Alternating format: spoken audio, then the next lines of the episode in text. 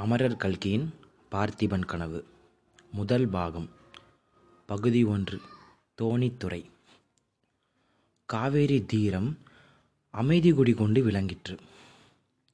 உதய சூரியனின் செம்பொர் கிரணங்களால் நதியின் செந்நீர் பிரவாகம் பொன்னிறம் பெற்று திகழ்ந்தது.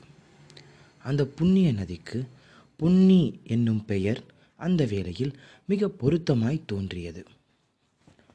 சுழிகள் சுழல்களுடனே விரைந்து சென்று கொண்டிருந்த அந்த பிரவாகத்தின் மீது காலை இளங்காற்று தவழ்ந்து விளையாடி இந்திரஜால வித்தைகள் காட்டிக்கொண்டிருந்தது சின்னஞ்சிறு அலைகள் ஒன்றோடொன்று லேசாக மோதிய போது சிதறி விழுந்த ஆயிரம் ஆயிரம் நீர்த்துளிகள் ஜாஜ்வல்யமான இரத்தினங்களாகவும் கோமேதங்களாகவும் வைரங்களாகவும் மரகதங்களாகவும் பிரகாசித்து காவிரி நதியை ஒரு மாயாபுரியாகி கொண்டிருந்தது.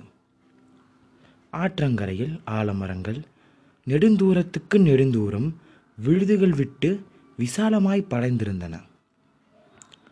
மரங்களில் பழைய இலைகள் எல்லாம் உதிர்ந்து புதிதாய் தளிர்விட்டிருந்த காலம். அந்த இளந்தளிர்களின் மீது காலை கதிரவனின் பொற்கிரகணங்கள் படிந்து அவற்றை தங்கத் தகடுகளாய் செய்து கொண்டிருந்தன. கண்ணு கெட்டிய தூரம் தண்ணீர் மயமாய் தோன்றிய அந்த நதியின் மத்தியில் வடகிழக்கு திசையிலே ஒரு பசுமையான தீவு காணப்பட்டது. தீவின் நடுவில் பச்சை மரங்களுக்கு மேலே கம்பீரமாக தலை தூக்கி நின்ற மாளிகையின் தங்க கலசம் தகதவென்று ஒளிமயமாய் விளங்கிற்று. அந்த மனோகரமான காலை நேரத்தில் அங்கு எழுந்த பலவகை சத்தங்கள் நதி தீரத்தின் அமைதியை நன்கு எடுத்துக்காட்ட வனவாயிருந்தன. விசாலமான ஆலமரங்களில் வாழ்ந்த பறவைகள் இனங்கள் சூரியோதத்தை வரவேற்று பற்பல இசைகளில் கீதங்கள் பாடின. அந்த இயற்கை சங்கீதத்துக்கு நதி பிரவாகத்தின் ஹோ என்ற ஓசை ஸ்ருதி கொடுத்து கொண்டிருந்தது. உணவு தேடும் பொருட்டு வெளியே கிளம்புவதற்கு ஆயத்தமான பறவைகள் தம் சிறகுகளை அடித்து ஆர்ப்பரித்தன. தாய்ப்பறவைகள் குஞ்சுகளிடம் கொஞ்சி கொஞ்சி விடைபெற்று கொண்டிருந்தன. ஆலமரங்களுக்கு நடுவே ஓங்கி வளர்ந்திருந்த அரச மரம் தன் இலைகளை சலச்சலவென்று ஓசைப்படுத்தி நானும் இருக்கிறேன் என்று தெரியப்படுத்திற்று. நதி ஓரத்தில் ஆலம் விழுதிகளில் கட்டி போட்டிருந்த தெப்பங்களை தண்ணீர் பிரவாகம் அடித்து கொண்டு போவதற்கு எவ்வளவோ வீரோவேசத்துடன் முயன்றது. அது முடியாமற் போகவே இருக்கட்டும் இருக்கட்டும் என்று கோபக்குரலில் இறைந்து கொண்டே சென்றது. கரையில் சற்று தூரத்தில் ஒரு ஆலமரத்தனடியில் குடிசை வீடு ஒன்று காணப்பட்டது. அதன் கூரை வழியாக அடுப்பு புகை வந்து கொண்டிருந்தது. அடுப்பில் கம்பு அடைவேகும் வாசனையும் லேசாக வந்தது.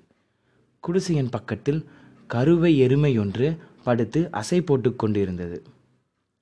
அதன் கன்று அருகில் நின்று தாய் அசை போடுவதை மிக்க ஆச்சரியத்துடனே உற்று நோக்கி கொண்டிருந்தது. டக் டக் டக் டக் டக் டக் டக் டக். அந்த நதி தீரத்தின் ஆழ்ந்த அமைதியை கலந்து கொண்டு குதிரை குளம் குளம்படியின் சத்தம் கேட்டது. டக் டக் டக் டக் டக் டக். வர வர அந்த சத்தம் நெருங்கி வந்து கொண்டிருந்தது. இதோ வருகிறது நாலு கால் பாய்ச்சலில் ஒரு கம்பீரமான குதிரை. அதன் மேல் ஆஜானுபாகுவான வீரன் ஒருவன் காணப்படுகிறான். அந்த வேகத்தில் குதிரையும் வீரனும் வியர்வையில் முழுகியிருக்கிறார்கள். தோணித்துறை வந்ததும் குதிரை நிற்கிறது. வீரன் அதன் மேலிருந்து குதித்து இறங்குகிறான்.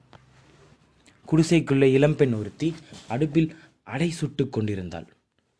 அருகில் திடகாத்திரனான ஒரு வாலிபன் உட்கார்ந்து தைத்த இளம் ஆ ஆழம் இலையிலே போட்டுக்கொண்டு கம்பு அடையை கீரை குழம்புடன் ருசி பார்த்து சாப்பிட்டு கொண்டிருந்தான்.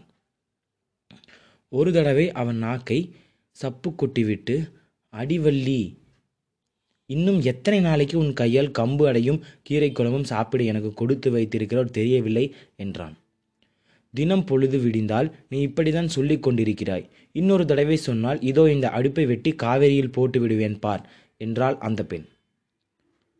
நான் விளையாட்டுக்கு சொல்லவில்லை வள்ளி மகாராஜாவும் மகாராணியும் நேற்று பேசிக் கொண்டிருந்ததை கேட்டேன். யுத்தம் நிச்சயமாய் வரப்போகிறது என்றான் வாலிபன். யுத்தம் வந்தால் உனக்கு என்ன என்றுதான் கேட்கிறேன். உன்னை யார் யுத்தத்துக்கு அழைக்கிறார்கள்? உன் பாட்டுக்கு படகோட்டி கொண்டு இருக்க வேண்டியதுதானே அதுதான் இல்லை. நான் மகாராஜாவின் காலிலே விழுந்து கொண்டிருந்த கேட்டுக்கொள்ள பார்க்கிறேன். என்னையும் யுத்தத்துக்கு அழைத்து கொண்டு போகச் சொல்லி. நான் உன் காலிலே விழுந்து என்னையும் உன்னோடு அழைத்து கொண்டு போ என்று கேட்டுக்கொள்ளப் போகிறேன். அதற்கு உனக்கு இஷ்டமில்லாவிட்டால் காவேரி ஆற்றோடு போனவனை எடுத்து காப்பாற்றினாயே இல்லையோ? மறுபடியும் அந்த காவிரியிலே இழுத்து விட்டு விட்டு போய்விடு. அதுதான் சரி வள்ளி சோழ தேசம் இப்போது அப்படிதான் ஆகிவிட்டது. பெண் பிள்ளைகள் யுத்தத்துக்கு போக வேண்டியது ஆண் பிள்ளைகள் வீட்டுக்குள் ஒளிந்து கொண்டிருக்க வேண்டியது. இரு இரு குதிரை வருகிற சத்தம் போல் கேட்கிறதே. ஆம் அந்த சமயத்திலே தான் டக் டக் டக் டக் என்ற குதிரை காலடியின் சத்தம் கேட்டது. அந்த சத்தத்தினால் அவ்வாலிபனின் உடம்பில் ஒரு துடிப்பு உண்டாயிற்று. அப்படியே எச்சிற்கையோடு எழுந்தான். வாசற்புறம் ஓடினான். அங்கே அப்போதுதான் குதிரை மீதிருந்த இறங்கிய குதிரை மீதிருந்து இறங்கிய வீரன் பொன்னா மகாராஜாவுக்கு செய்தி கொண்டு வந்திருக்கிறேன். சீக்கிரம் தோணியை எடு என்றான். பொன்னன் இதோ வந்துவிட்டேன் என்று சொல்லிவிட்டு உள்ளே ஓடினான். அச்சமயம் வள்ளி சட்டு சட்டுவத்தில் இன்னொரு அடை தட்டுவதற்காக மாவை எடுத்து கொண்டிருந்தாள். வள்ளி உறையூரிலிருந்து செய்தி கொண்டு வந்திருக்கிறான். அவசர செய்தியாம் நான் போய் வருகிறேன் என்றான் பொன்னன். நல்ல அவசர செய்தி அரை வயிறு கூட நிரம்பிராதே. எனக்கு பிடிக்கவே இல்லை என்று வள்ளி முகத்தை திருப்பிக் கொண்டாள். அதற்கென்ன செய்கிறது வள்ளி? அரண்மனை சேவகன் என்றால் சும்மாவா? என்று பொன்னன் சொல்லிக்கொண்டே அவளுடைய சமீபம் சென்றான். கோபம் கொண்ட அவளது முகத்தை தன் கையால் திருப்பினான். வள்ளி புன்னகையுடன் தன் முகத்தை மேல் விழுந்திருந்து கூந்தலை இடது கையால் எடுத்து சொடுக்கு போட்டுக்கொண்டு சீக்கிரம் வந்து விடுகிறாயா என்று சொல்லி வீட்டு பொன்னனை அண்ணாந்து பார்த்தாள். பொன்னன் அவளுடைய முகத்தை நோக்கி குனிந்தான். அப்போது வெளியிலிருந்து எத்தனை நேரம் பொன்னா என்று கூச்சல் கேட்கவே பொன்னன் திடுக்கிட்டவனா இதோ வந்துவிட்டேன் என்று கூச்சலிட்டு கொண்டே வெளியே ஓடினான்.